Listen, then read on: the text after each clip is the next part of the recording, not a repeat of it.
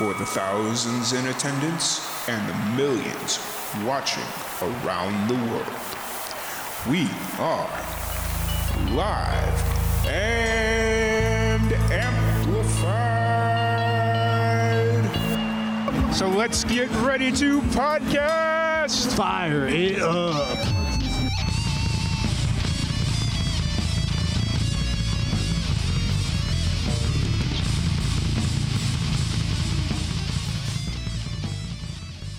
Welcome, everybody, to another live and amplified livecast. I'm your host, Tom Quiet, and we're back at it again with another amazing podcast. This is our return to Facebook Live. We are finally out of Facebook jail. That was a 30 day battle uphill, but we are back. And we have a very special guest with us. We have Ana Cristina Cash. How's it going today, Ana? It's going well. Thank you so much for having me. This is really fun. Absolutely. Thank you so much for joining us. I'm really excited to sit down and chat with you, learn more about your journey into music and how you got introduced to the Cash family and started uh, working with them, and then ultimately um, marrying um, Johnny Cash's only son, correct? Right? Only son, yes. Only son. Um, and so I'm really excited to learn more about you. But first thing I want to do is thank you so much for giving us the time to sit down and chat. I really appreciate that. Um, can you give us a little bit of uh, background info on you, like for the people that maybe aren't familiar with your work or don't know who you are? What's kind of your origin story? What got you into music? Sure. So I'm Ana Cristina Cash, but artistically, for years before I um, married my husband, I was known as Ana Cristina, just first and middle name. It's my real name. I was raised in Miami, Florida, and I grew up in a bilingual household. I grew up speaking both English and Spanish and um, received a lot of my early opportunities in the Latin music industry. So, from the age of six to 13, I was in an international television program, which was the longest running variety show in history. And they had a children's segment. It was called Sábado Gigante. So, um, that translate to, translates to Giant Saturday. So, a really fun variety show with lots of music, lots of fun. So, they had a kids segment. And I started working just very early in the entertainment industry in my life, just dealing with producers and camera folks and just being on TV. And, and in the show, I did a series of competitions. So, very much like Star Search. And then they had little segments that were like kids' musical numbers. So, it was kind of like the Mickey Mouse Club mm-hmm. and Star Search in one, but with this like crazy colorful latin world kind of thing so yeah it's it's very um, different from my life now in nashville but then um, at the age of 15 i was recording some demos and one of my demos ended up in the hands of an A&R at Sony Music. So I was signed to my first record deal at the age of 15, 16 years old in uh, the Latin music industry again. So my first album was simply Ana Cristina. And I spell that um, just with one N and there's no H in Cristina. So it's a very like unique kind of spelling.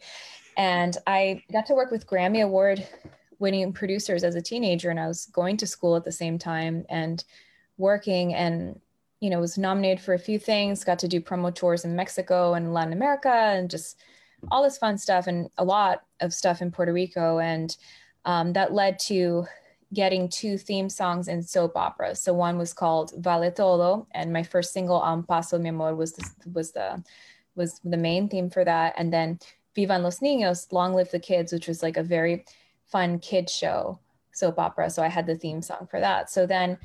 Um, parted ways with the label when Sony merged with BMG. So I found myself as an independent artist for years. So I released work on my own and um, yeah, I re- released work in Miami. I sang at the White House uh, in 2006 for the Hispanic Heritage Week. I was invited by Emilio Estefan, Gloria Estefan's husband. And in 2005, I sang at the Continental Ball at the presidential inauguration and this is a very long journey so forgive me if i'm rambling but then um, then i went to journalism school in florida. I went to florida international university and i i and that's in boca right? Or is that close actually not too far. So that's in broward county oh. near nearish actually north miami technically. Okay. north miami so close to aventura that campus was. So i would take breaks and um, go to North Beach or Aventura Mall, things like that, which is not a not a bad scenery actually, yeah. very pretty um, in the Biscayne Bay campus of Florida International University. And then I decided to move to Los Angeles. So I moved to Los Angeles and I lived in Hollywood for two years, and that was like a rude awakening for me because I was so different from my my life. And you know, even though Miami people think about South Beach, they think about Miami Vice, they think of Scarface. I lived in a suburban neighborhood, so it was just normal mm-hmm. existence in a suburban, very normal upbringing. Then I just moved to the middle of Hollywood because I didn't know where to move. Essentially, and then it was a little scary sometimes. that then, sounds like the time I decided to move to New Mexico, just because I didn't know. right, exactly. You just don't know your kid, and you're like, you know, I'll move to Hollywood. And I I would walk she would pee like on the like the stars, like the people like in the, the walk of fame and stuff. It was weird. But I I was very, very creative during that time. And then you know the last two years i lived there i lived in west hollywood a different area so uh, you met your husband in um, la started dating building the relationship and then ended and up moving to nashville and then yeah. you moved to nashville and uh, about when what that was back in what what 2014 2015 something?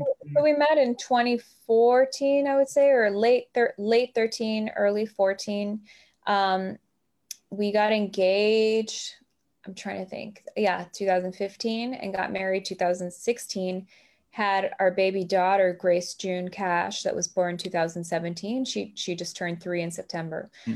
so we're you know, we just made chicken pot pie tonight. We're doing fine. And I have um, three older stepchildren too. And, you know, it's a mm-hmm. nice family. Yeah, that's awesome. So now you're in Nashville, been doing music for quite some time. Um, you just released a new single, um, Mele Kalikimaka. Right? Mele Kaliki Maka. That's perfect. That's okay. perfect. I was sitting here, I was like, oh, okay. So, uh, which is a cover song. What was it about that song uh, that made you want to cover it and uh, uh, release it? So, um, I really felt like I wanted to release a Christmas single. I released a full length Christmas album, a 12 track one called My Christmas Collection 2018. And I felt like I needed something happy again. And I love the Andrews Sisters harmonies of the recording that um, they did with Bing Crosby, and I wanted to capture that with my own vocals. And also, my daughter Grace June Cash, um, big fan of luau's in Hawaii. She had her birthday was like a little luau because we were fortunate enough to be able to take her last year to Hawaii, and we took her to a luau. Um, and I'm so glad that we were able to because you know the world shut down later and we haven't been able to go anywhere, and I've been stuck in my house like everyone. Um, yep. But um, so I felt I would I really wanted to create like nice visual photographs and think of sunny beaches and tropical vacations because I, you know, I'm landlocked in Tennessee and mm. can do nothing of the sort. And I just I just really wanted to put out some some sunshine in there out there. And kind of remind you of Miami a little bit. Yes. So even, even though it's a very Hawaiian song. It is, you know, it's and it's fun. And she, my daughter, loves to do the little dance. We added a two bar like Tahitian drum thing right before the song, um, the song started, and she yeah. loves to dance to it. And I really grew up with tropical Christmases my entire life. Just growing up in Miami, like palm trees everywhere. It never got cold enough, and people um, would make fun of me when I moved to Tennessee. Because the second it got cold, I was like, you know. now, now my blood is is a little thicker and I can deal with it. But um, just the people in Miami, um, so so funny. That the second it, it hits 60, they bust out with the biggest coats they have oh, yeah. and their and their UGG boots and like their their wool hats, you know, yeah. and that's that's the winter over there. Now I feel like I'm one of those people that poke fun at the Miamians. Yeah. My parents actually live in uh, South Florida. They live in oh, an hour north of West Palm Beach. Okay, awesome. That's yeah. awesome. That's a great area. What's that?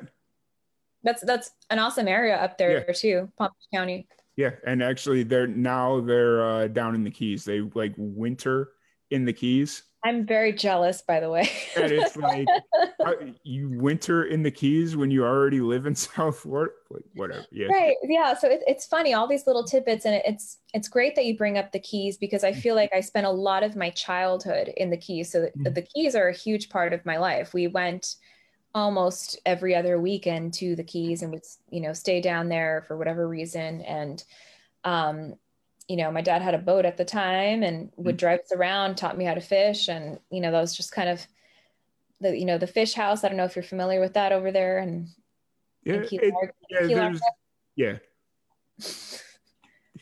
but anyway, it's, it's a lifestyle and it was a great way to grow up. I'm, I'm so thankful for that time in my life. And, you know, um, talk about South Florida. So you must know that it's stone crab season when the holidays roll around. Yeah. Oh yeah.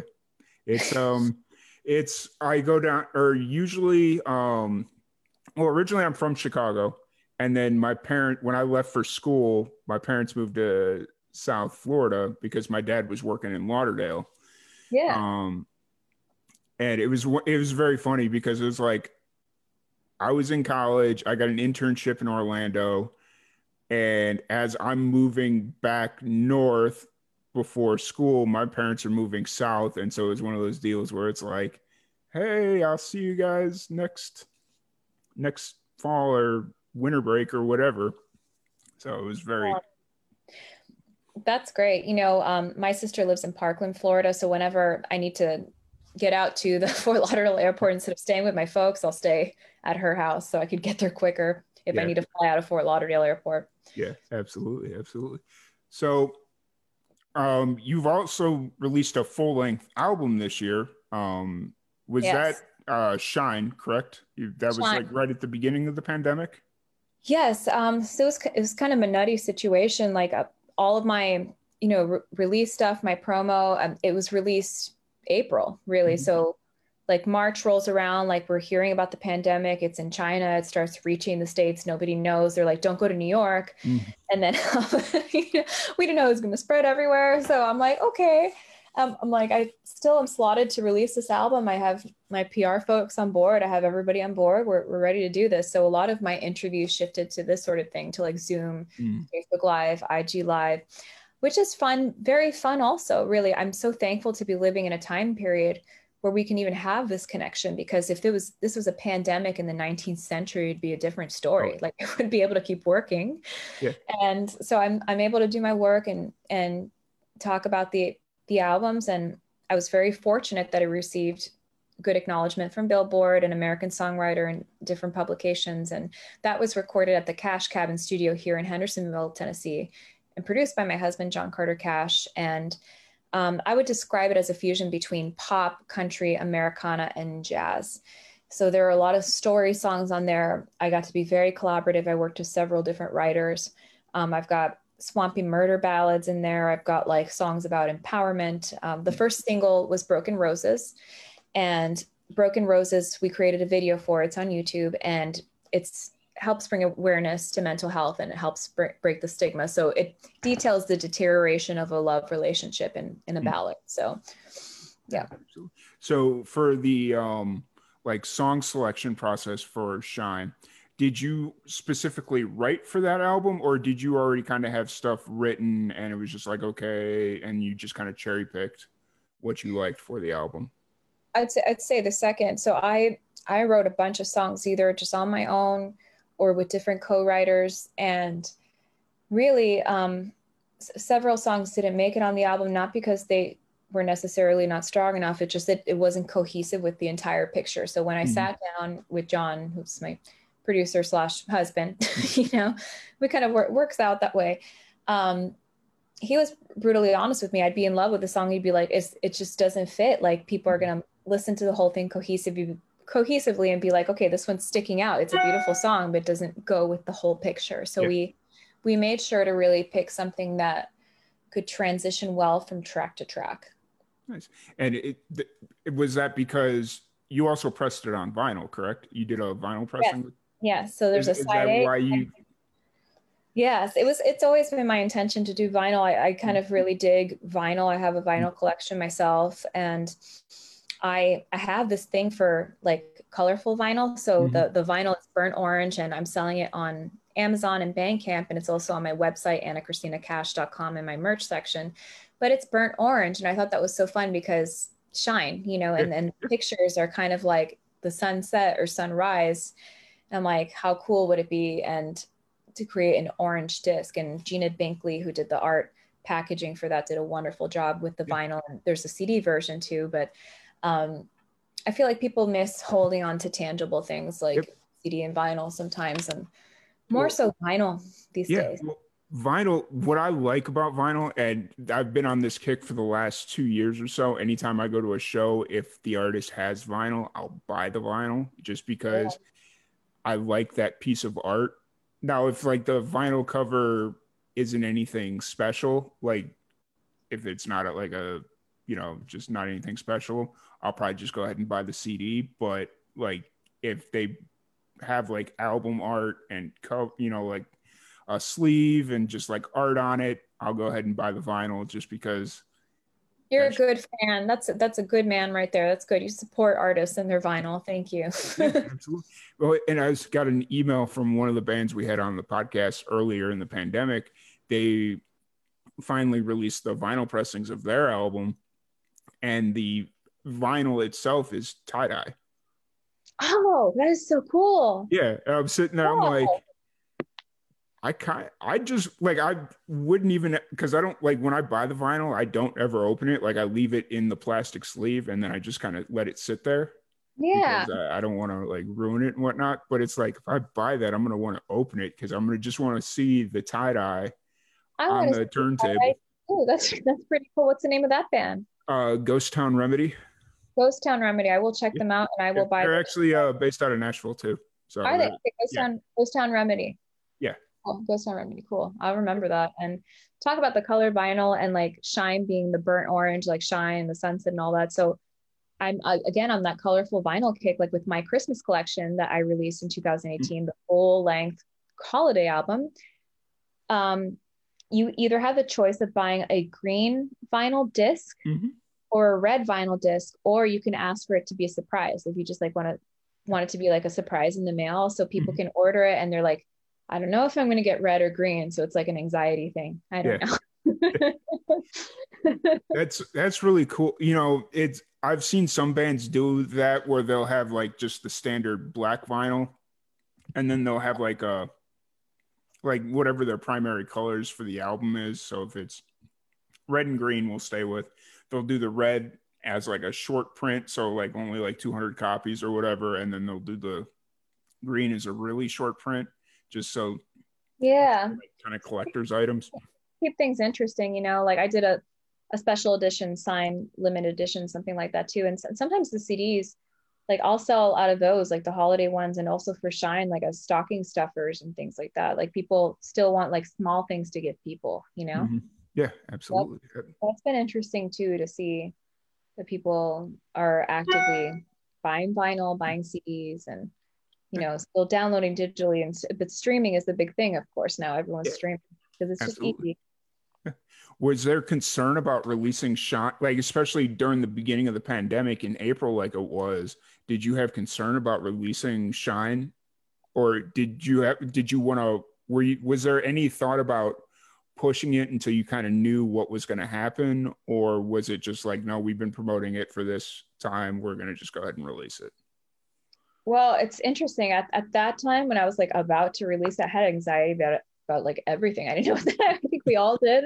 Yeah. i know what the heck was going to happen. I was like um yeah it, it's i had been telling people for a while and it was already slotted in the you know in the tech on the technical side to have it mm-hmm. released in april. So I had no choice but to release it. I didn't want to pull it, you know, and mm. I already had leads with interviews and everything like that. So I didn't yeah. want to cancel those. And yeah.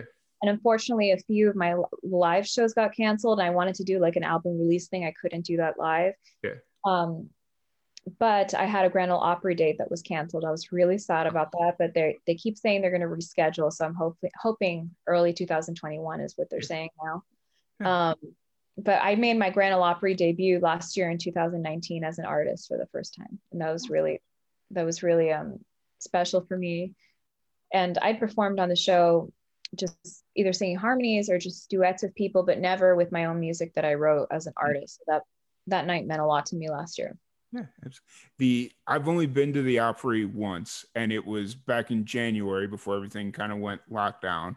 Um, we were working with some local musicians. Uh, we were actually driving to the Keys, so we drove from Texas up to Nashville and then down to the Keys. We're wow. crazy people. No, that, um, that sounds like a good time. Yeah. and so we like usually when I we do stuff like that, it's book the days as jam packed full as we can and you know just so we can get as much work done and luckily one day the space we were using they're like look we can't let you in until 2 p.m it's kind of our house rules on a sunday. And i'm like okay fine. And it was like well let's go to the opry. And we went to the opry and there wasn't anybody playing unfortunately but um, yeah, it was it was fun though. It was like we got to walk around and like see a little bit of everything, and it's just like maybe one day we'll actually get to go to a show. Yeah, Nashville's is it's really booming right now. It's pretty crazy. The first time I visited was 2007, mm-hmm. and get this insanity and how how life just works in very strange ways. Yeah. I was supposed to work with a producer that lived in Hendersonville, where okay. I where I currently yeah. live now. Yeah. And I was, I remember thinking, just being a, a person from Miami, where the heck is Hendersonville? like I get, I get to Hendersonville, and I think my mom was with me at the time or something like that. She took the trip with me. We stayed at the Hyatt in Hendersonville, and I met with this producer. It didn't pan out, didn't get to work there, but I got to take several meetings, and I drove around Hendersonville, and Hendersonville was was even more rural at the time. There was nothing going on, and like as much as there is now in 2007. So I remember being like, okay, this is like quirky, quiet little town. And just boom, years later, it's like I find myself living in that town. Yeah. I thought you were gonna, I thought you were gonna say he's your neighbor now. The agent you first No, he so he moved to Los Angeles and we've kept okay. in touch sporadically, you know what I mean? But he's um, a producer that worked specifically with a lot of Latin artists wanting to sing country music. Mm-hmm. So it was a very specified um, niche thing. He worked a lot with Sony, which was my record label That's, prior yeah. to the time that I was independent and everything. Um, but yeah, I, I, met him a few years just after my Sony situation was finished when the merger happened. And just the irony of that is incredible. And if, if you want to hear something else that's yeah. totally crazy. So yeah. I, I am not psychic but I asked my friend um, who was traveling to Japan mm-hmm. for mass before the pandemic happened, just like probably six months before we even heard anything about coronavirus. I'm like, can mm-hmm. you please bring back face masks for my daughter and I, just in case there's a pandemic? Yeah. she reminds she reminds me now. She's like, "That's really freaky. That's really scary that yeah. you said that." And I was joking, but you know, mm-hmm. oh well that's I, I mean sometimes that intuition just kind of kicks in and sometimes you know maybe maybe it wasn't intuition maybe i shouldn't ignore it maybe it was real yeah yeah but um so since we're on the topic of the pandemic you know i try and go as far into these interviews anymore without bringing up the pandemic but um, sorry that's all i ever talk about it, well, i mean it's unavoidable but um so at the beginning of the pandemic, you kind of released or you released Shine. What have you been doing since? Obviously, you've been working on the Christmas single and all that stuff, but have you been doing anything to kind of challenge yourself creatively?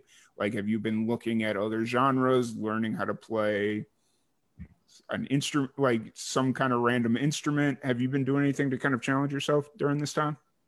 I have actually. I've been um, studying a lot of jazz songs. I want to do a jazz album next. So that's, um, I'm actually working on an EP that's more of like a country pop thing again, but in EP form. So I've been recording that. Um, no, I wouldn't say that that's a challenge necessary, but the jazz stuff is, even though I grew up listening to a lot of jazz, but I've been challenging myself in another way, which is cooking. So okay. I always cooked. And now, I don't know if it's my nerves or something, but it's like a super creative outlet for me because I feel like I can control what's going into my food. Mm. you know what I mean? And it's like people are cooking a lot more because like I don't want to get carry out all the time if I can't yeah. have the experience of like going to a restaurant really or, yeah. or much of that. Like, and some people are, and I respect that, but I, I try to minimize that because just because yeah. that's who I am. I just want to stay home right now. I've um, only been I've only been out to eat like twice since March. Yeah, same, same. It's so it's I I downloaded the Food Network app and yeah. I've started just finding things that I like. I'm like, I don't know if this is going to be easy or hard, but I'm just going to like buy the in- mm-hmm. ingredients and just jam with it. And my like my family's like so happy with me right now. Like my husband and my stepkids and my little daughter, they're like, this is the best. I'm like, well, you know, is that where the uh, YouTube videos that you were doing there for a little bit? Kind yeah. Of okay. Yes, I did in the kitchen with Ana, which was a, a small series I was doing that I want to I want to kick up and do again. So I have to like just dream up some recipes and shoot more in the kitchen with Ana stuff because I I have a little bit of a demand for it. Like some some people were more like attuned to that than even my music, which is mm. weird, you know. so it's like, am I like a, a, Food Network chef chef in the making and like not a vocalist? I don't know. Like maybe this pandemic is switching my career. I don't really know, but you never, I mean, never know. I don't know, but I I know that I enjoy cooking, and I realize that I I now have a, like a repertoire, just like songs of like recipes, and it's mm-hmm. and it's kind of crazy. I'm really enjoying that.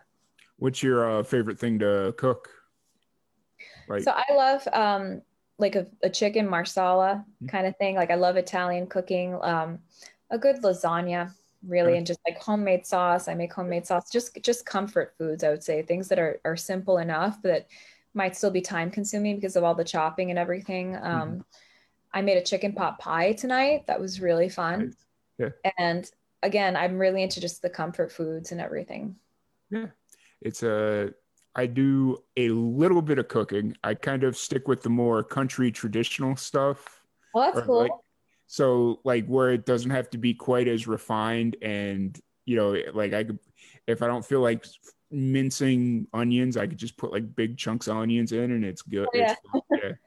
Um and it, it's basically because my dad's uh, dad spent a lot of his childhood in Kentucky, and that's where his uh, mother li- or his grandmother lived, and yeah, so he picked up a lot of those types of dishes in Kentucky, and so. that's awesome. I wonder if you know my I know my husband would definitely know, but um, there's a very special soup that they do in Kentucky.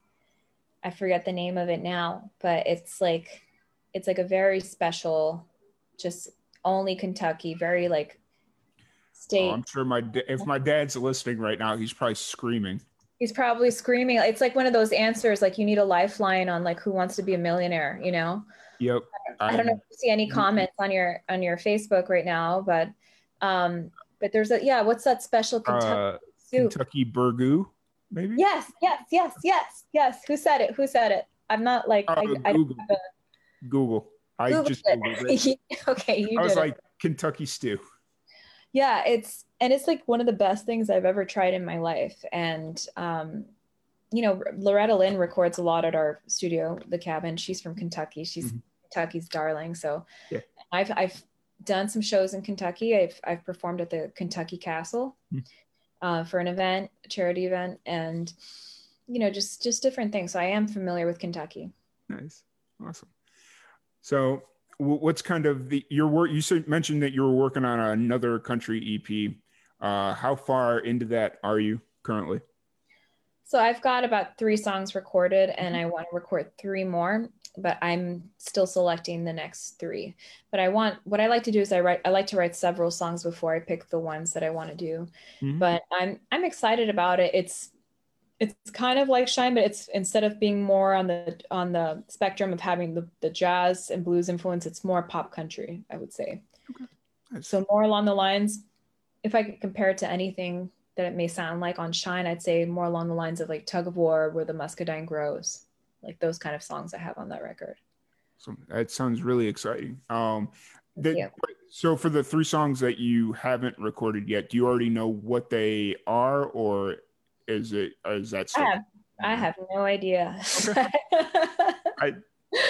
I am just winging it. I am just winging it, and um, you know, I kind of wait till the inspiration comes. I've I've had to just kind of multitask and you know just deal with life it's life is very different right now so mm-hmm. i've kind of had a lot more responsibility i feel you know so i yes i am very creative but i don't i don't feel like i have the luxury to be creative every day also how do you kind of balance being a mother, being a wife, and being a musician?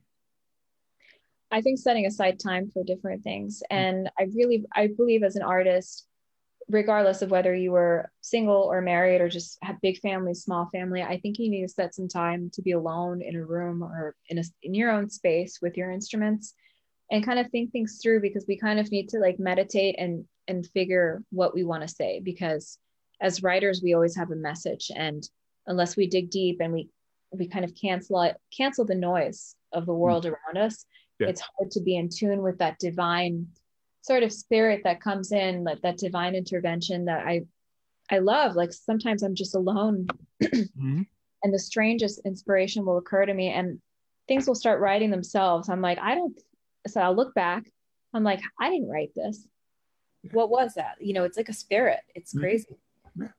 It's yeah. well you mentioned um just kind of taking that time to yourself no matter what is going on and I just kind of had a one of those experiences to like about an hour before we jumped on the podcast.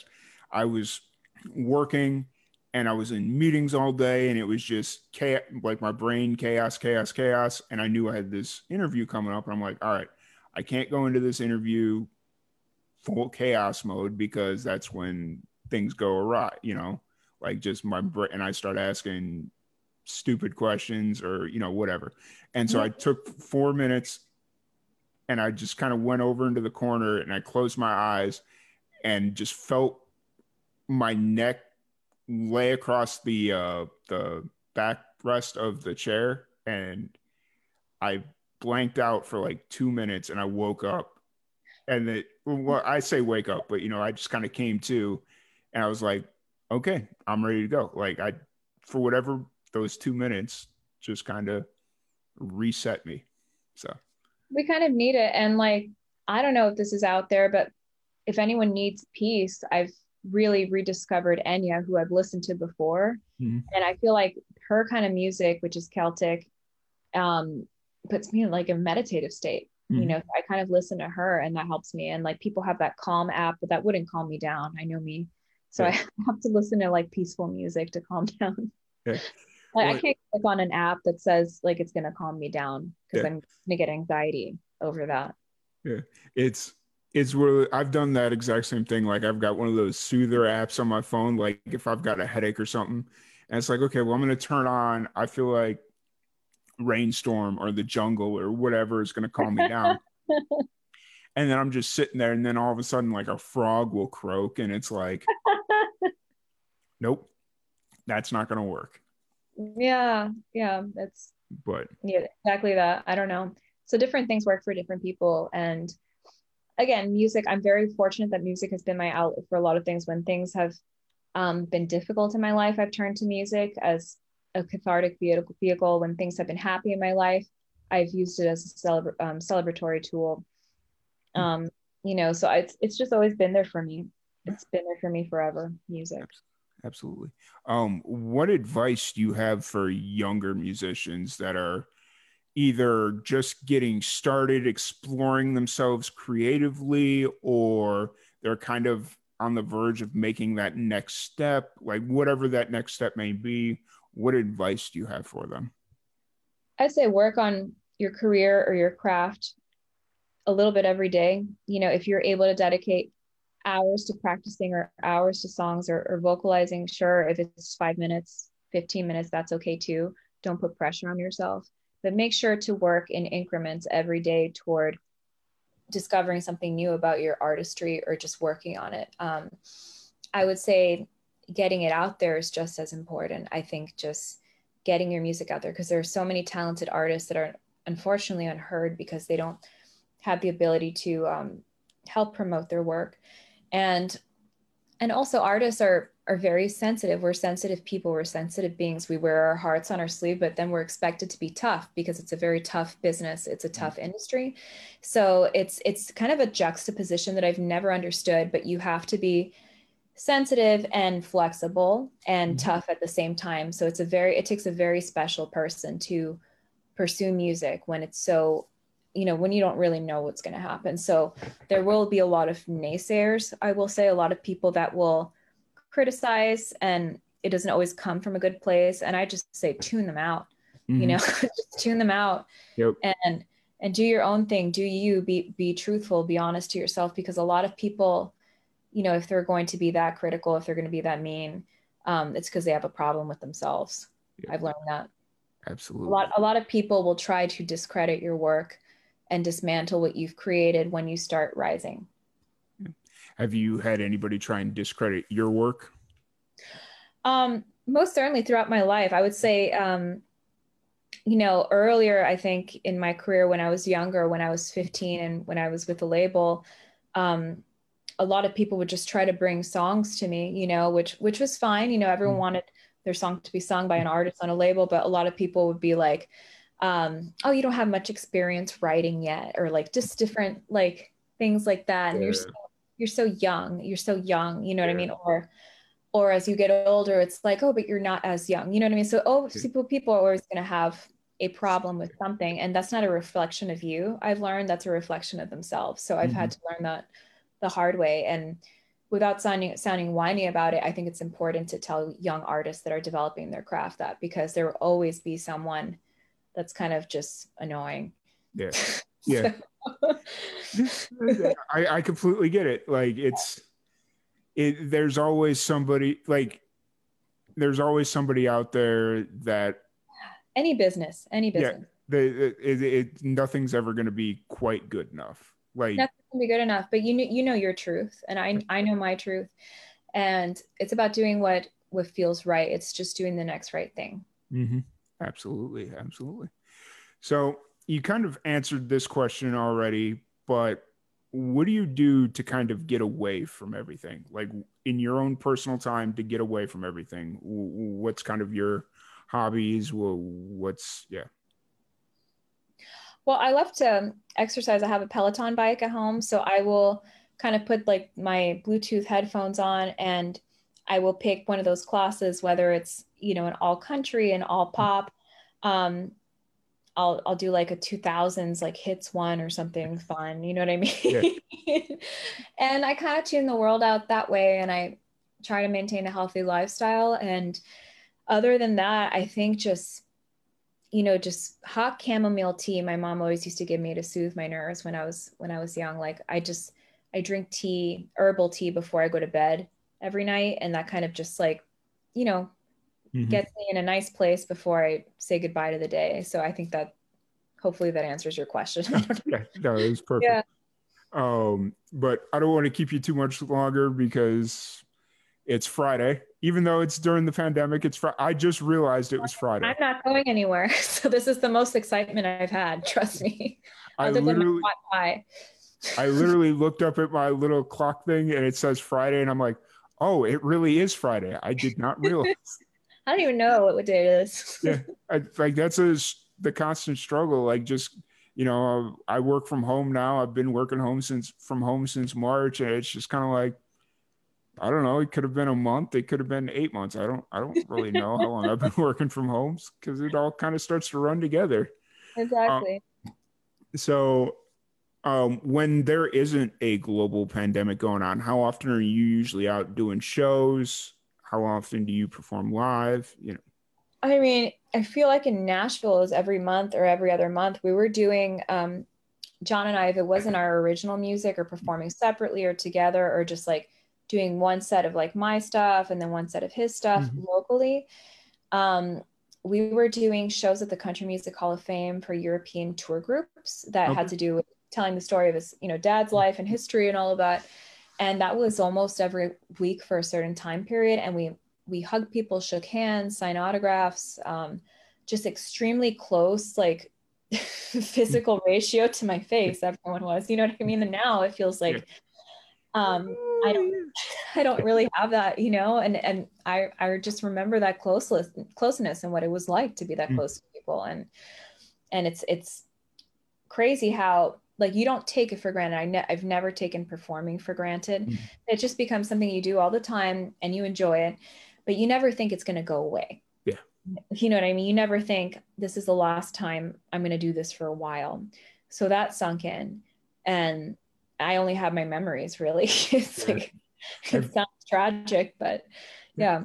Have you been doing any of the like virtual shows since the pandemic, or is that? Oh yeah, yeah, definitely. I've been doing a lot of those on my own, or just like with different organizations, like Nashville meets London. America. I did one with American Songwriter. Mm-hmm. I did one with Martin Guitars. Mm-hmm. So I've been, you know, associated with various companies doing a lot of these shows. Right. What's been the biggest learning curve as far as doing shows virtually versus in person?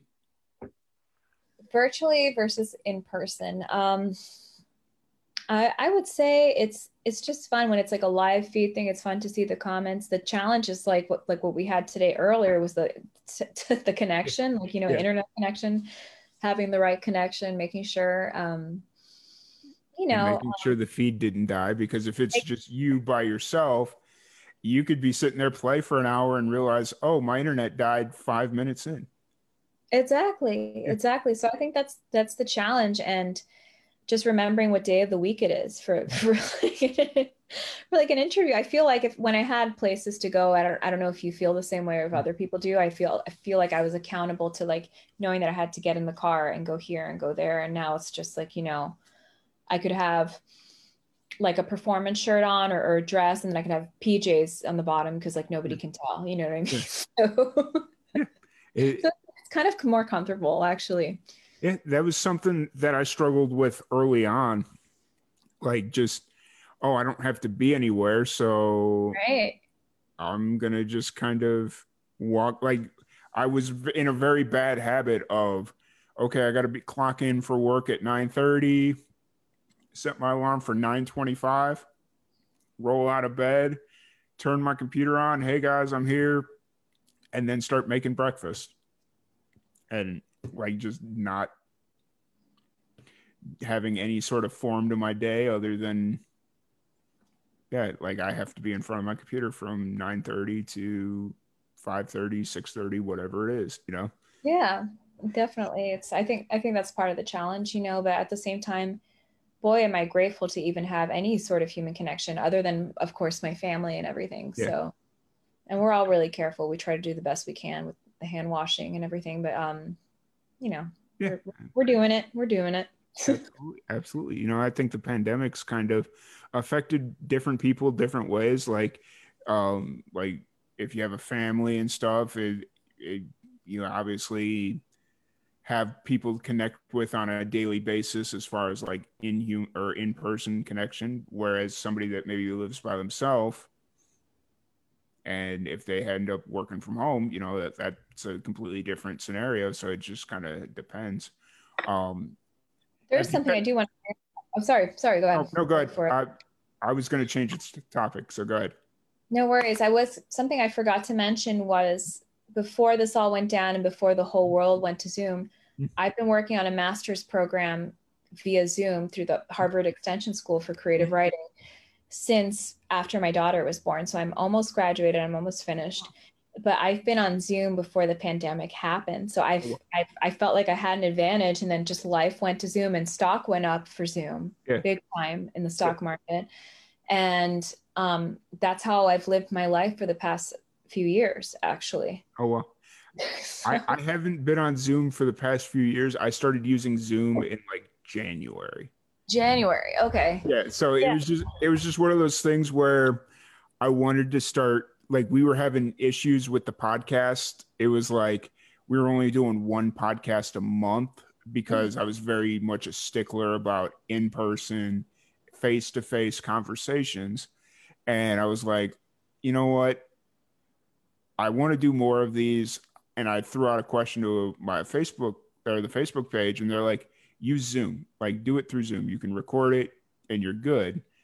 And yeah. so then starting in January, it was like, all right, cool. And then we went into lockdown. It's like, all right, well, I guess I'm going to keep doing it th- this way for now. And, and yeah, we've released more podcasts in the last 60 days than we have in the last five years yeah it's you know it's amazing it's a great technology it works and there's also facetime if you have an iphone and that's mm-hmm. been wonderful for my family like what what's really hurt the most is not being able to see my family in florida and they haven't seen their grandchild they haven't seen my little three year old And so I put grandma and grandpa on the phone for her and they sent her like little boxes of things and and she says, "Thank you grandma, thank you grandpa. Can I go to your house?" And like I don't know how to answer that, but she I've told her in a, a very kid-friendly kind of way what the pandemic is. Yeah.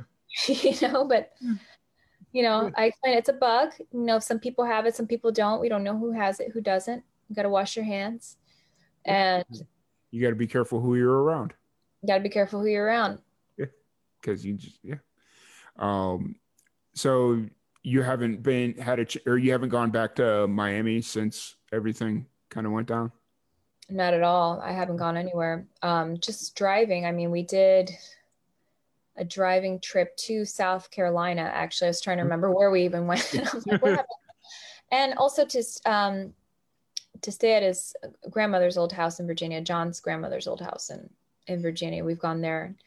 Um, but we got to go to South Carolina, but stayed in a in a situation where it was just like kind of like an Airbnb mm. thing, and yeah, we were a distance. It wasn't a hotel, so we've we've done that, and they've been road trips, but we haven't gone on airplanes since. And I have to say, um, the last time I was on an airplane was the weekend of February the twenty eighth, and oh. I went to New York City, mm-hmm. and I actually got a cold, and oh. I went to the doctor and the doctor couldn't believe he's like have you been to new york city or i don't know what other cities were flagged at the time and i was like i was actually just in new york and he got really scared he's like whoa you're living on the edge i'm like yeah. I'm, I'm sorry i didn't know you know what yeah. i mean but I, I had a mask on at the time because they were saying it was circulating mm-hmm. i had an n95 i was really careful but it could have been coronavirus i don't really know maybe yeah. cold i mean i didn't get tested at the time i don't nobody really knew what well, was going on. And I don't think in February tests were that readily available at that point. No, yeah. absolutely not. So I don't know if I had it or not. Yeah. I'm actually really, I'm actually kind of nervous because I'm taking a flight for the first time in December. No, well, not the first time in my life, but since everything kind of happened, um, actually going down to the Keys to visit my parents for the holidays the only reason I did it was because the flight to, flight was so cheap. I paid ended up paying 80 bucks round trip to yeah. go from Dallas to Fort Lauderdale and I'm like I was originally going to drive but I couldn't even make it to New Orleans for 80 bucks. So I think okay. I'm going to just fly and risk it. And now with everything kind of going on, I'm like all right, well, I don't even know if they're going to let me fly anymore. Like you know, they're talking about another lockdown and all that stuff. And it's like, okay, well, we'll see what happens. So I think I read, am I wrong in saying that Chicago is going to be on a lockdown now, or was that correct? I think I read nope, that today. I just read that. They, the city of Chicago is starting Monday, it's going on a 30 day lockdown. Yeah, that's what I mean. So it's, it's kind of crazy. Well, if I could offer any advice, you know, because I, I was kind of like a germaphobe before this started. So I have, um, usually little Ziploc bags with Clorox wipes. Mm-hmm. And, and I have disposable gloves so my, my hands don't touch the Clorox. And I sound totally crazy now to anyone that's listening to this, but not really because we're in the pandemic. Yeah. So I I would wipe down the seats and like the the armrests and the seat belts, you know, because mm-hmm. the buckles too, all of it. If you have an N95, all the better. If not, just a mask is fine. You can mm. also get a face shield over your mask. Yeah. And I've seen I've seen a lot of different strategies. Like even going to the grocery store, there's this one lady that always goes and everything that she touches after she touches it, she runs it with uh not Lysol, but um like just disinfectant. Uh the, yeah. spray. The, yeah. Yeah, and, and I um I use the spray version of hand sanitizer instead of the gel. Mm-hmm. I feel like um you know, if if I'm suspicious of like a doorknob now, I sound really crazy, like really crazy. I don't know if someone out there relates, but like I will just spray the doorknob. Yeah. Okay. like my my only concern about the hand sanitizer is I was talking to a nurse. She was a music. I had her on the podcast yeah. a while back, and she was also a nurse. And my only concern about overuse of hand sanitizer is the yeah. you know, like your natural germs that are like the good bacteria and the bad bacteria can grow immunities to mm-hmm. the, the, the hand sanitizer and you're absolutely right that's a fact that is a fact actually it's proven yeah. so that's scary to me too you know but I mean, what are we going to do? yeah, very, very true. Um, so, pandemic kind of pending. You're working on the EP. Do you have any sh- hopeful show? Well, you mentioned brought up that you were they were hoping to reschedule your uh, Opry uh, show for beginning of 2021. But do you have anything kind of on the books pending other than that, or what's kind of the plans moving forward? Not right now. We always have contacts with different people that book shows in Europe and elsewhere and around the country, but um, nobody's really opened anything up. Like people are dealing with their own coronavirus fears, so I haven't heard anything about mm. performing live in recent times other than um, the Opry that's slowly opening up. You know, first they were doing just circle access and just certain people, and now they're opening it up to sort of like a social distance audience. Mm-hmm. And now kind of rebooking everything that's pending, like people like me that were canceled at, at the time. Yeah, absolutely, absolutely. Where's um one place that you haven't had a chance to play yet that you really want to? Like it could be a so, city, state. It it doesn't really. So I would absolutely love, love, love when I've got this whole jazz thing together. I would love to do a show at the Carlyle in New York City. Okay. So it's a nice, you know, it's a historic hotel.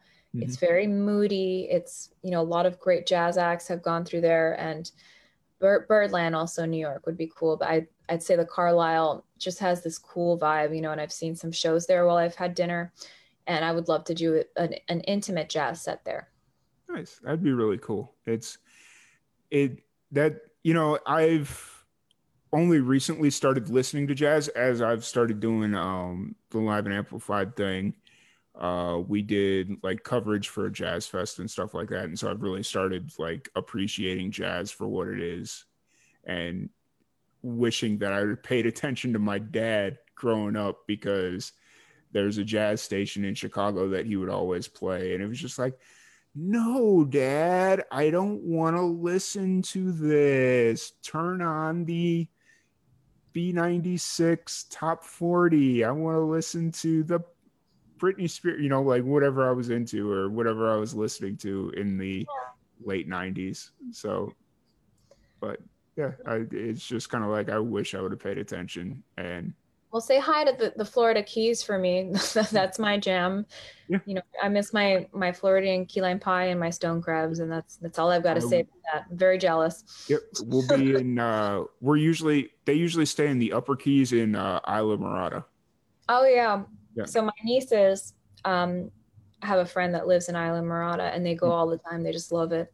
Yeah, absolutely. It's very actually diverse. Every island is is different. Like yeah, everything it, is different. It really is, and it's like even weather wise, it's really crazy. Like I'll go down, or like there was one time, or a couple years ago, I was driving down, and I was in Florida City. Weather was clear driving down to Islamorada. Got to Islamorada. It was raining bananas, cats and dogs. And it was like five in the morning, and I knew my parents weren't up at this point. So I was like, all right, well, I'm gonna go drive down into the like the center part of the Keys because I don't usually go down there, like down towards Marathon and a little bit further. And that it was just like pure, yeah, it was perfect. Like it, no rain, no nothing. Didn't look like it had rained, and I'm like, what is going on with this weird weather? Like it makes no sense to me. You know, I don't know if you're going to venture out to Homestead, which is not far from Florida City, but um, there's a tradition I always do with my family around the holidays, and we'd go to Knaus Berry Farm, mm-hmm. and they're famous for their cinnamon rolls. I don't know if you've ever tried them, but um, it's a Mennonite family that's been running it for years, and the lines are huge. I don't know if the lines will be huge now. Yeah. You can actually ship them to yourself nationwide anyway. Okay. I, feel, like I'm advertising for them and they're not even paying me, but um, they have the best. I, I love cinnamon rolls, so I will definitely be strawberry stopped. milkshakes too. So um, yeah, it's like right on the way, like from Miami or whatnot. It's like you know, then you drive through Florida City or in the Keys, so it's not Knaus Berry Farm is not far. Yeah, awesome, awesome. Well, I want to thank you so much for jumping on the podcast. I really appreciate that. Um, do you have any plans of doing music a music video or like a live performance video for your new single, um, Mele Kalikimaka? Yeah, so we actually um, just released, and American Songwriter did a, did a feature this week on Mele Kalikimaka, and they premiered in the article, they premiered um, the acoustic video where I'm performing live. And I also did an unedited video on green screen. I have no idea what backdrop we're going to put on it, but I have something coming. So. awesome. Awesome. I just wanted to say it again so I knew I know how to say it and I'm You're saying it right. Yeah. Perfect. Awesome. Because you know, it's I sit there and it's like I don't want to sound like I'm trying to sing it because I can't sing worth anything, but it's really the only way I could remember it. So, but um, where can everybody find you online? Where can they find your music? You know, all that fun stuff. Sure. So I'm just Ana Cristina Cash on pretty much almost everything, anacristinacash.com.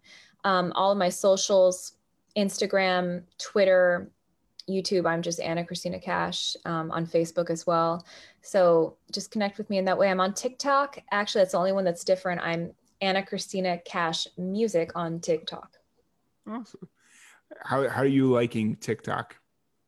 Well, it took me like it was like a little learning curve for me because I hadn't really done it. I don't know how to edit the little like videos yet, you know, but I've, I'm getting better at it. I just put a lot of my live performance stuff there, or just just different snippets of um, videos. I've been doing this thing called Cash Cabin live sessions with Ana Cristina Cash that I've been putting on my socials, and I've been performing, um, just putting out videos once a week, like from Shine or from the West Coast Sessions album, or like now I'm going to do uh, the Mele Kalikimaka one next week I'll put up and different things like that, you know, and it's been really fun. And I think that's my way of coping with the fact that I can't do live shows for people. I, I dress up, I put my makeup on, I have one guitarist at a distance, and I perform to a camera. And, you know, t- to me, that's just getting the music out there and f- fulfilling my need to be a performer, really. So, absolutely. I completely get it. I completely get it. I what I really got into TikTok, and then they made that announcement that it might be going away, and it was just like pulled back, and then now it's just kind of like, dang it, now I got to get myself back. yeah, I I don't know what happened, what the fate of that was, but I think it's around to stay. Yep, I, I think it is too.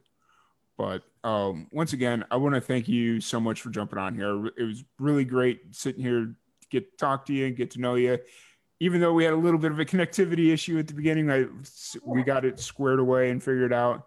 Um, but yeah, I'm glad we figured it out. This wonderful conversation, and hello to the people of Waco also. And you know, um, have you um, had a chance to play in Waco at all, or is that? I, I haven't had a chance to play in Waco at all, but I, I would love to because it's where my niece went to went to college at Baylor University, and I've only heard the best things about Waco, and it's it's really changed my niece's life. So Waco is special to me because I love my niece. Waco is an awesome town. I've only been here a year, haven't really had a chance to see all that much, but uh, actually, the most I saw of it was when my parents came to visit me in May, and they're like, "Hey, let's go do something," and it's like we're in the middle of a pandemic. I don't know what we're going to be able to do, but you guys aren't far from Austin either, which is like a huge music hub, also. I, actually, that's where they flew into. They flew in from Austin. I was like, I think it'd be better if I just drove down to Austin and met you there. Like it would, yeah, probably have a better time. But who knows? Um, but once again, thank you so much for jumping on here. I really appreciate it. Thank you everybody for tuning in, and we will catch you guys later. Thank you so much. Really appreciate it.